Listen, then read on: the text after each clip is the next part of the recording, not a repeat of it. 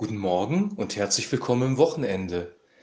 Wieder eine Woche geschafft in der Corona-Krise und wir gehen dem Sommer ein Stück weiter entgegen und ich hoffe, du genießt deinen Kaffee und den Beginn des neuen Tages. Vielleicht schläfst du auch noch und hörst diesen Podcast später. Auf jeden Fall möchte ich heute wieder einen Gedanken aus dem Wort Gottes weitergeben und zwar aus dem Johannesevangelium Kapitel 15. Da sagt Jesus folgendes in den, 10, äh, in den Versen 10 und 11. Wenn ihr meine Gebote haltet, so bleibt ihr in meiner Liebe, wie ich meines Vaters Geboten, Gebote halte und bleibe in seiner Liebe. Das sage ich euch, damit meine Freude in euch bleibe und eure Freude vollkommen werde. Nochmal das Ganze, wenn ihr meine Gebote haltet, so bleibt ihr in meiner Liebe, wie ich meines Vaters Gebote halte und bleibe in seiner Liebe. Das sage ich euch, damit meine Freude in euch bleibe und eure Freude vollkommen werde. Das ist die Tageslosung für heute. Und äh, der Vers 12 danach sagt dann, das ist mein Gebot, dass ihr euch untereinander liebt, wie ich euch liebe. Niemand hat größere Liebe als die, dass er sein Leben lässt für seine Freunde. Der Anfang dieses Abschnittes hört sich erstmal ich will nicht sagen gesetzlich an, aber schon so, dass nach Leistung gefordert wird. Wenn ihr meine Gebote haltet, so bleibt ihr in meiner Liebe, wie ich meines Vaters Gebote halte und bleibe in seiner Liebe. Also wir bleiben in der Liebe Jesu, indem wir seine Gebote halten.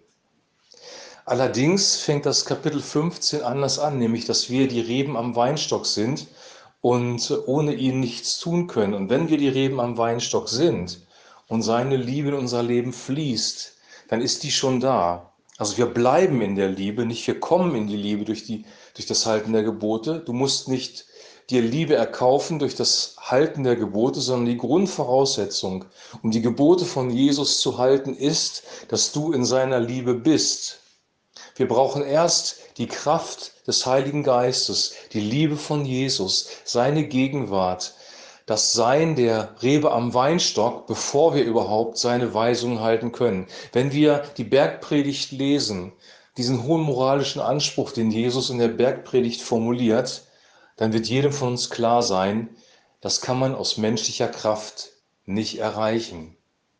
Wenn wir davon sprechen zum Beispiel, dass wir unsere Feinde lieben sollen, wir können in der westlichen Gesellschaft vielleicht unsere Feinde noch sehr gut lieben, weil unsere Feinde uns relativ wenig zufügen können. Wenn du aber in einem Land lebst, wo vielleicht Christen verfolgt werden, in der arabischen Welt und du hast einen Familienangehörige verloren, du hast vielleicht ein Kind verloren oder eine Frau verloren, einen Mann verloren, weil er als Märtyrer sterben musste, weil er von aufgebrachten Einwohnern dieses Landes umgebracht worden ist oder weil jemand im Gefängnis sitzt aus seiner Familie oder weil du Verfolgung leiden musst oder weil du aus deiner Familie ausgestoßen worden bist, weil du dich entschieden hast, den Islam zu verlassen und Christ zu werden, weil deine Familie dich dann ausgestoßen hat, dann ist es schwieriger, die Feinde zu lieben.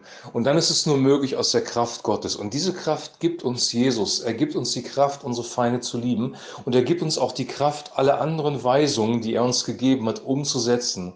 Weil letzten Endes seine Gebote immer gut für uns sind. Weil wir haben bei Feinden nur eine Möglichkeit. Wir können sie hassen. Jesus hat das ja auch in der Bibel explizit erwähnt, dass diese Möglichkeit besteht nach den Überlieferungen der Vorfahren. Wir können unsere Feinde hassen. Oder wir können unsere Feinde lieben. Wenn wir unsere Feinde lieben, lieben wir und andere Menschen auch lieben, ist es einfach. Wir sollen jeden Menschen lieben. Unseren Nächsten lieben wie uns selbst, sagt die Bibel. Wenn wir die Wahl haben zwischen oder die Wahl haben zwischen Hass und Liebe, Hass wird unser Leben immer zerstören. Hass wird uns in Bitterkeit hineinführen. Hass wird uns dunkle, finstere Gedanken geben. Liebe wird unser Leben mit Freude erfüllen, mit Frieden erfüllen, mit der Gegenwart Gottes erfüllen.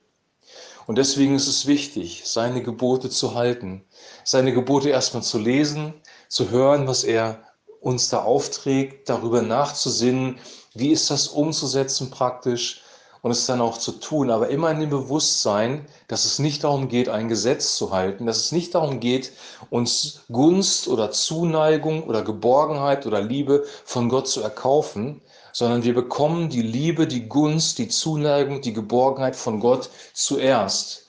Und aus dieser Kraft heraus können wir seine Gebote halten. Andersherum ist es nicht möglich.